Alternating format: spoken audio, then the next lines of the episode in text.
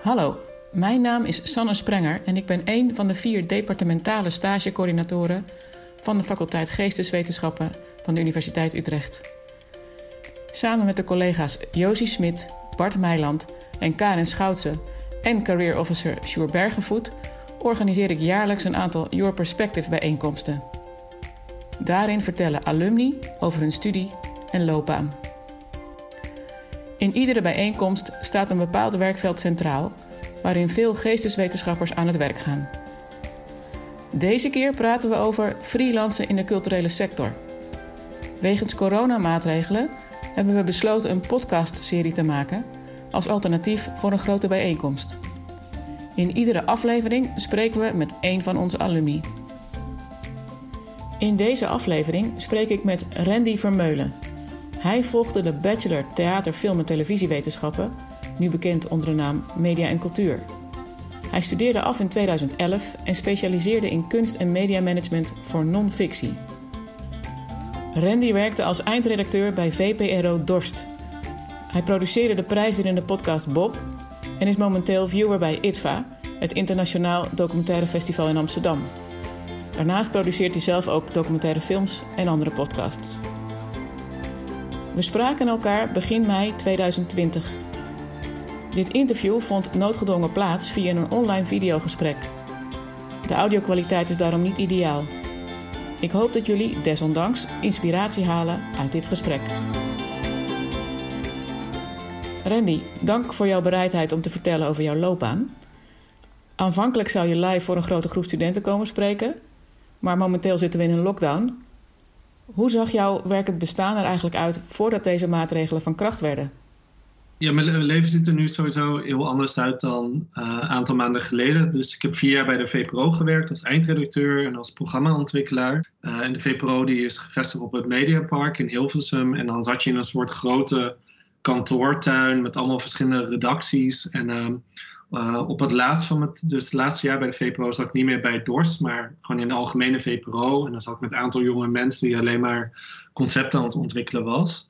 En hetgene wat ik zwaar vond, was dat je eigenlijk niet in de hand hebt welke vraag je naar je toe komt en wanneer. En zo'n grote kantoortuin is ook heel intens, omdat je de hele tijd iedereen hoort praten. En sowieso bij de VPRO werken heel veel mensen die daar al 40 jaar werken, 30 jaar. Dus zijn allemaal elkaars beste vrienden. Dus op maandag is een soort hele harde zoom door het gebouw van alleen maar weekendplannen die besproken werden. En uh, zo zag mijn leven vaak uit. Maar omdat ik naast de VPRO ook uh, werkzaam ben als, uh, als documentaire producent en ik werk ook als viewer bij ITVA, um, verschilde het ook een beetje in welke fase van welk project ik zat, hoe mijn dag er precies uitzag. Maar het kwam heel vaak voor dat ik na de VPRO nog een vergadering moest doen of uh, uh, dat ik na het eten nog een paar uurtjes moest doorwerken. Want uh, ook als documentaire producent, zeker als een, een documentaire in productie is, dan moet je altijd wel bereikbaar zijn. Je kan niet zomaar een week iets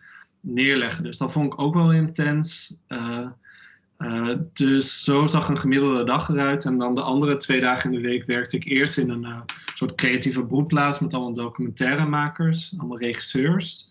Uh, maar daar ben ik op een gegeven moment weggegaan omdat ik ook merkte dat daar, dat was eigenlijk te gezellig. En al die documentaire regisseurs zijn kletskousen, maar ze kwamen ook allemaal laat binnen en ook gefaseerd laat. Dus dan elke keer als ze binnenkwamen, dan had je opnieuw dat gesprek met hey, hoe gaat het? En dat kostte eigenlijk heel veel tijd. Dus ik ben op een gegeven moment daar weggaan en dan ben ik gewoon thuis gaan werken. En dat bevalt heel goed.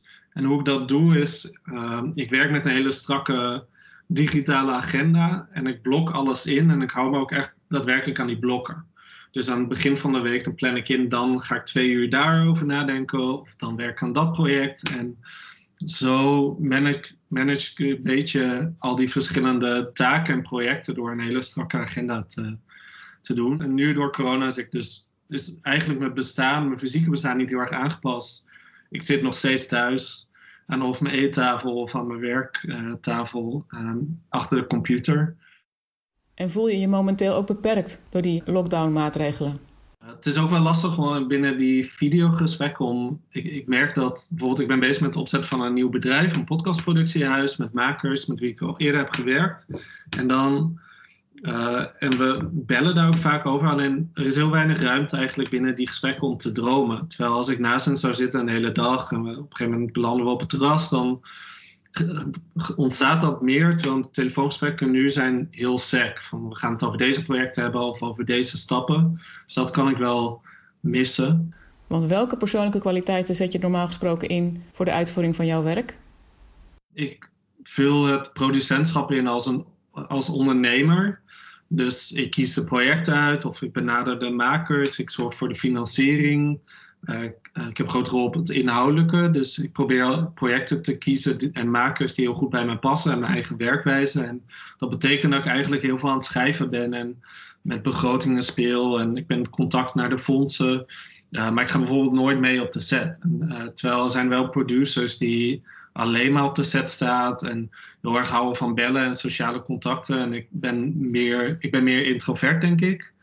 Uh, dus ik ben niet iemand die. Ja, ik, ik, zit het liefst eigenlijk achter, me, achter mijn laptop voor mijn werkzaamheden. En dat is ook hetgene waar ik goed in ben. Ik merk ook, dat heb ik ook wel geleerd door, al die, door de ervaring die ik heb, is ik ben niet op mijn best als ik een event moet produceren of als ik op korte termijn beslissingen moet maken. Ik ben, ik ben ik, ik sta best. Uh, ik, ik, ben het best in als ik dingen zorgvuldig kan overwegen. En ook als ik dingen heel geleidelijk aan mag aanvoelen. En uh, zo probeer ik mijn werk ook een beetje in te richten. Dus ja, documentaire producentschap kan dynamisch zijn, maar ik ben, niet heel, ik ben best wel passief. nou, volgens mij ben je vooral heel ondernemend. En ik kan me ook wel voorstellen dat je juist daarom ook wel andere kwaliteiten nog meer zou willen ontwikkelen voor andere ambities die je hebt. Kan je daar iets over vertellen? Bijvoorbeeld een van de dromen die ik heb is dat ik dan leiding kan geven of geven aan een mediaafdeling bijvoorbeeld van een krant. Dus iets met een heel groot bereik. En, uh, en soms twijfel ik daar wel over, zit dat nou echt in me? Uh, want leider, en je hebt hele verschillende vormen van leiderschap. Hè? En je kan ook ehm, leiding nemen zonder de leider te zijn op een afdeling. Uh, maar dat zijn wel dingen waar ik nog steeds over weeg. Van, is dat nou een realistische droom? Of ben ik eerder de, uh, degene achter de schermen, misschien naast een leider die diegene heel goed ondersteunt? Ik kan me voorstellen dat je uh, bij die afwegingen ook op zoek gaat naar uh, bijscholing. Heb je aan extra scholing gedaan na het afronden van jouw opleiding aan de Universiteit Utrecht? Bij de VPRO heb ik op, ben ik op een gegeven moment op een uh, onderzoeksstage gegaan naar Amerika. Heb ik bij Radiotopia, dat is een Amerikaans podcastmerk, heb ik gezeten en gewerkt. Um, en ik had gewoon twee maanden om, om na te denken en dingen op te zoeken en met mensen te spreken. En uh, dat heeft me wel de ogen geopend van een werkweek is vaak zo druk dat je geen tijd inplant om drie uur artikelen te lezen. Terwijl uiteindelijk draait mijn werk wel om het vormen van ideeën en het hebben van een visie, denk ik. Dus daar moet je echt tijd voor inplannen. En waar ik nu in dubio over ben, is ik heb me heel erg gericht op non-fictie in mijn carrière en nu podcast. Maar waar ik ooit begon bij TFT was mijn liefde voor fictie en met name tv-series. En moet ik daar niet weer iets mee? Dus toen dacht ik van misschien moet ik weer een theoretische master gaan doen over tv en de industrie. Um, maar tegelijkertijd, dat sluit ook weer heel veel dingen uit. Dus dan zou ik, uh, zou ik veel minder kunnen werken. Dus dat is wel een ding waar ik dubie over ben. Maar ik zou wel open voor nog een keer een master doen. Zo puur, als ik nu zou studeren, dan zou dat zijn als voeding. Of omdat ik misschien even wil proeven aan een ander leven.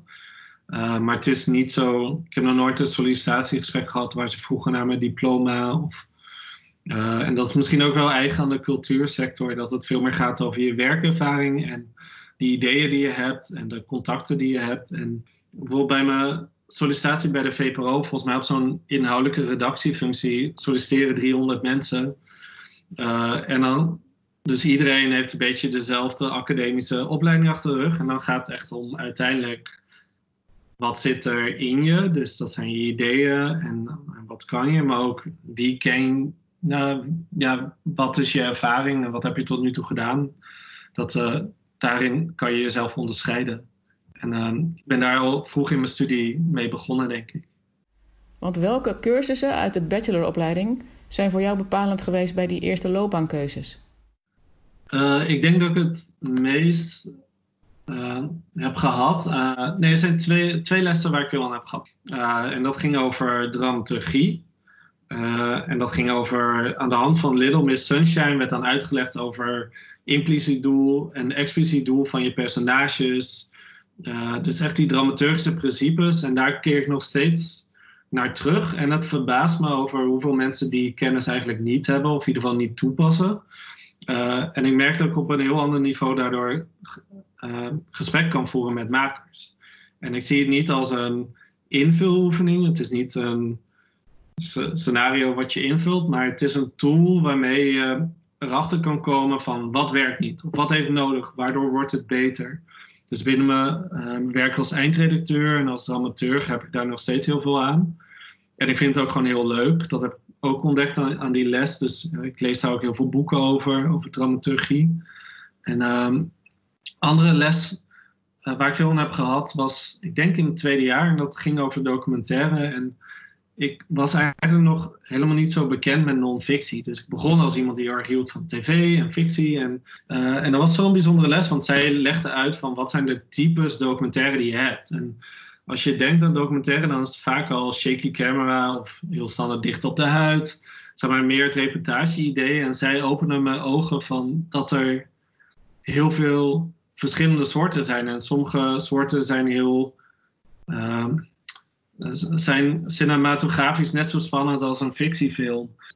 En daardoor ben ik bij, tijdens mijn studie uh, bij ITVA gaan werken op de programmaafdeling. Ook met het idee van ik wil uh, veel meer mijn repertoire kennis opbouwen.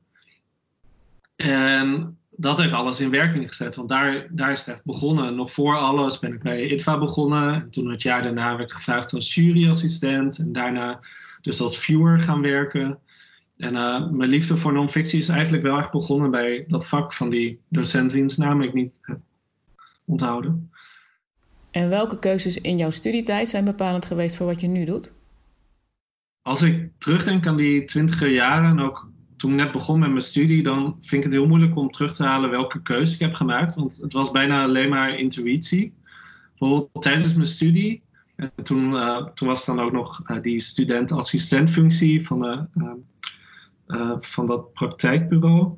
Maar, maar toen was ik daarnaast, werkte ik ook in de Korfcompany, ook in Tivoli en ook bij de Bijenkorf soms alle drie in hetzelfde weekend. En, uh, uh, en eigenlijk kan ik helemaal niet terughalen waarom ik dat deed, buiten dat het wel leuk was, of dat ik iemand kende die daar werkte. En eigenlijk die twintiger jaren zijn voor mij dus sowieso een soort brei waarvan ik denk, hoe ben ik nou tot die keuzes beland, buiten dat ik weet dat ik iemand ben die altijd mijn intuïtie volgt. Uh, maar ik kies nu wel een stuk bewuster, denk ik. Tijdens het practicumvak op de universiteit kwam ik erachter dat het was een groep met hele verschillende wensen en mensen. En ik kwam erachter dat ik goed was in uh, het juiste idee kiezen. Uh, maar ook mensen zo ver krijgen dat we tot een compromis kwamen.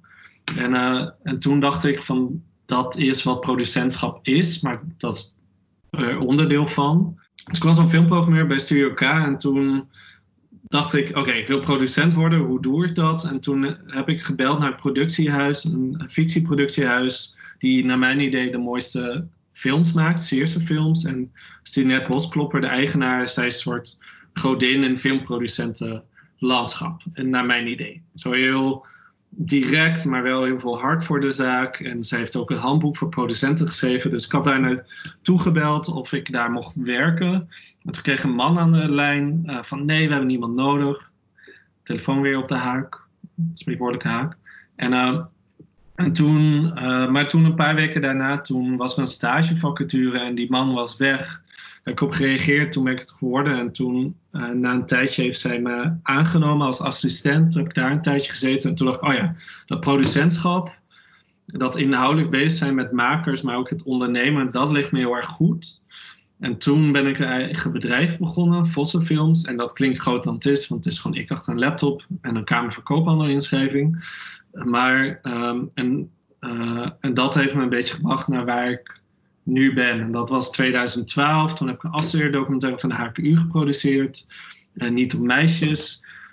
die, en die film heeft toen heel veel deuren geopend, waardoor ik dacht, oh ja, dit is een pad waar ik op kan. En uiteindelijk heeft dat me dus geleid naar de VPRO, dat ik meer plannen ben gaan ontwikkelen. En ook daar heb ik vaak projecten, ben ik projecten begonnen, heb die ideeën gespot, uh, de makers omarmd, financiering gezorgd. Een beetje zoals dat als producent ook zou doen, maar dan binnen de omroep. En dan binnen de omroep hadden we ook de luxe dat er ook nog iemand was die de meer uh, logistieke dingen deed. Dus uh, bijvoorbeeld de contracten en het inplannen van de draaidagen en de studiodagen, dat soort dingen. Dus dan hoefde ik alleen maar op uh, het ondernemerschap en het idee en de makers te richten. En dat was echt een luxe. Dus dat probeer ik nu ook, nu ik weg ben bij de VPRO, ook wel weer vast te houden, denk ik. En in deze tijd hoor en lees je vaak over mensen die opgebrand raken of uh, heel ontevreden of zoekende zijn in de, in de baan die ze hebben. Um, en op zoek gaan naar zingeving in hun werk. Op wat voor manier haal jij erkenning of voldoening uit jouw werk? als je succes hebt in de culturele sector, dan is dat heel zichtbaar. Maar eigenlijk betekent het ook weer niet zo heel veel. En uh, bijvoorbeeld een vriendin van de middelbare school van mij, die heeft nu haar eigen miljoenenbedrijf. Ze heeft een boerderij. En, uh, maar dat succes wordt bijna nooit gevierd. Terwijl op een bepaalde manier is zij veel succesvoller dan ik, want ze verdient veel meer, ze heeft veel grotere verantwoordelijkheid. Uh, dus daar, daar haal je uiteindelijk niet per se de energie vandaan. Terwijl het is natuurlijk heel leuk dat je filmfestivals hebt die makers viert en dergelijke. Maar voor mij gaat het echt om dat contact met de, met de maker. Uh, bij de VPRO had je sowieso toegang tot een kanaal wat er heel veel mensen bereikt. En daardoor ben ik wel gaan beseffen van dat is iets wat ik belangrijk vind, dat het wel dat, uh, dat mensen bereikt en dat, dat mensen iets kan doen. En ik kan ook best wel jaloers zijn op van die. Ik richt me dus nu ook veel op podcasts. En dan heb je van die grote Amerikaanse podcasthuizen die eigenlijk. Um, waar makers bij betrokken zijn, die net zo goed zijn als de makers in Nederland. Maar omdat het in het Engels wordt gedaan, bereikt zijn miljoenen publiek. En daar kan ik wel jaloers op worden van. Uh, om, om, toegang tot, tot zo'n groot publiek te hebben. Dus die twee dingen die motiveren me heel erg. En je vertelde al eerder dat je na je tijd bij de VPRO weer bent gaan freelancen. Uh, welke voordelen van werken in loondienst lever je in als je gaat freelancen? Ja, het voordeel is zekerheid van inkomen. En dat is heel flauw, maar mentaal doet dat heel veel met je. En voor de VPRO werkte ik ook s'nachts in de horeca. En dan overdag moest ik ook nog aan mijn plannen werken. En dat, dat was gewoon best wel zwaar. En ik kom ook niet uit een milieu waar heel veel geld zit. Dus gewoon die continue worsteling met ga ik volgende maand wel genoeg inkomen hebben om mijn huur te betalen, dat is wel pittig. En nu door de ervaring met VPRO uh, sta ik op een heel ander punt. Dus ik kan nu gewoon genoeg geld vragen en er zijn genoeg opdrachtgevers. Dus daar maak ik me niet zo zorgen over. En uiteindelijk gaat dat ook, is het ook een verhaal over klasse. Hè? Want op het moment dat je geen vangnet hebt die die klappen kan opvangen, dan wordt het ook heel belangrijk dat je ergens die zekerheid vandaan houdt. En voor mij betekent dat heel veel werk altijd aannemen. En dat is iets wat, want ik zat na te denken over wat voor tips zit er in mijn verhaal voor andere freelancers. En ik denk dat ik altijd inzet op heel veel verschillende paren. Uh, en ook die, dus disciplines en uh, uh, verschillende manieren van werken. Want ik zit dan in, ik doe richt me nu een beetje op fictie, altijd meer op non-fictie, maar dan binnen non-fictie op filmdocumentaires, tv-documentaires, podcasts. Ik werk dan bij ITVA's, maar ik heb altijd heel veel klussen naast elkaar en ook altijd gehad. Uh, en dat komt vanuit die angst van straks valt er iets weg en dan ben ik, maak ik mezelf heel erg afhankelijk van een andere opdracht. En zo'n situatie wil ik niet in zitten. Uh, ik kies er nog steeds voor om gewoon heel veel verschillende type klussen aan te nemen. En ook kleine klussen met heel verschillende makers. Maar het betekent ook dat ik altijd uh, heel erg verspreid zit. En wat maakt dan dat je toch besluit om nu als freelancer te werken? Ik kan nu wat meer ondernemen zonder heel veel toestemming te moeten krijgen. Dus VPRO is een hele hiërarchische organisatie. En vaak de mensen die beslissen, krijgt iets geld mag iets door, zijn ook wel wat oudere mensen. En dat zijn ook mensen met heel veel ervaring en die zijn heel erg goed, maar zijn wel qua smaak misschien zouden zich richten op andere projecten dan, dan ik dat doe. En ik, ik wil projecten maken voor mensen van mijn leeftijd, voor jonge mensen. Dus dat kon best wel lastig zijn binnen VPRO, dat je uiteindelijk ook wel afhankelijk bent van andere mensen die bepalen, past dit binnen VPRO of moeten we hier op inzetten of een, uh, uh, of een marketingafdeling. je, je, je, werkt binnen een heel groot systeem en als freelancer heb ik dat wat minder, dus ik voel heel veel vrijheid en, uh, en financieel verdien ik ook wel meer dan destijds bij de VPRO, denk ik. Ik ben drieënhalf jaar geleden met investeren in podcasts. En nu zijn podcasts heel erg hip, dus ik heb ook een beetje geluk gehad dat het dat ik me net op de juiste niche op het juiste moment heb gericht.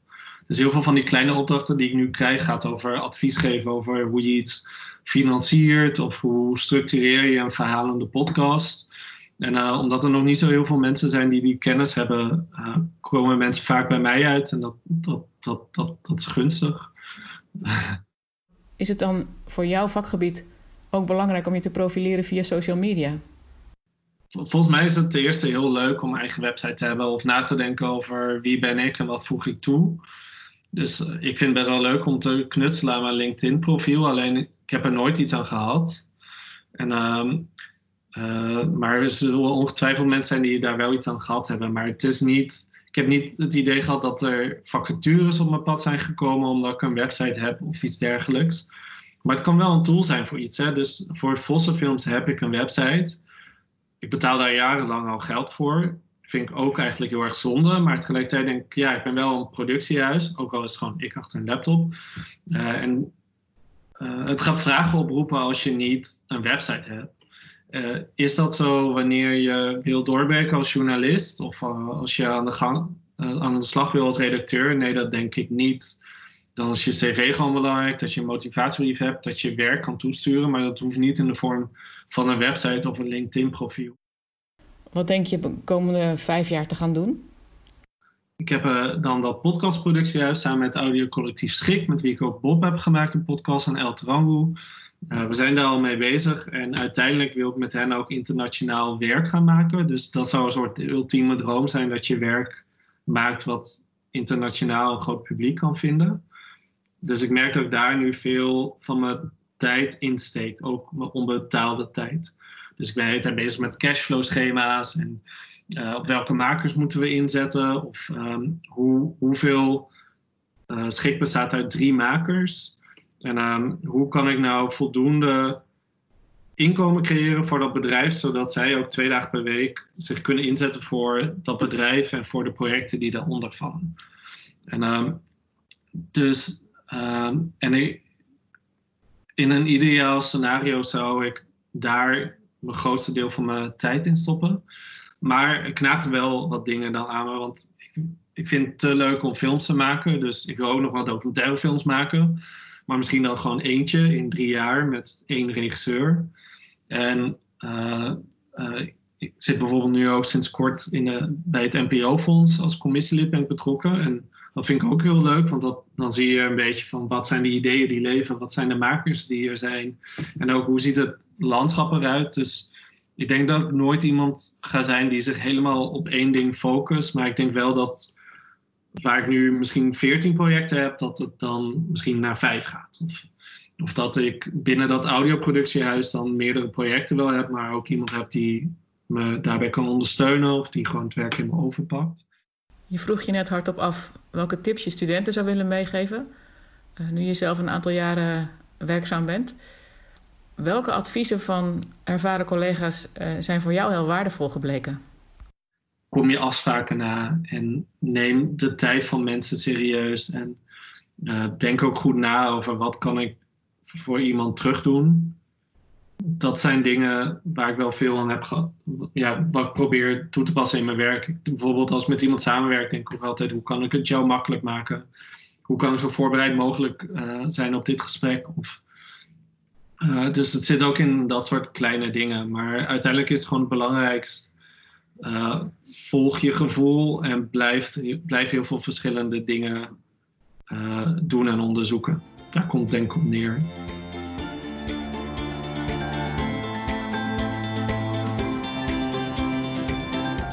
Dit gesprek was onderdeel van onze podcastserie Your Perspective van de faculteit Geesteswetenschappen. Mocht je belangstelling hebben naar verhalen van onze alumni die werkzaam zijn in andere sectoren, Beluister dan ook de overige afleveringen van deze serie.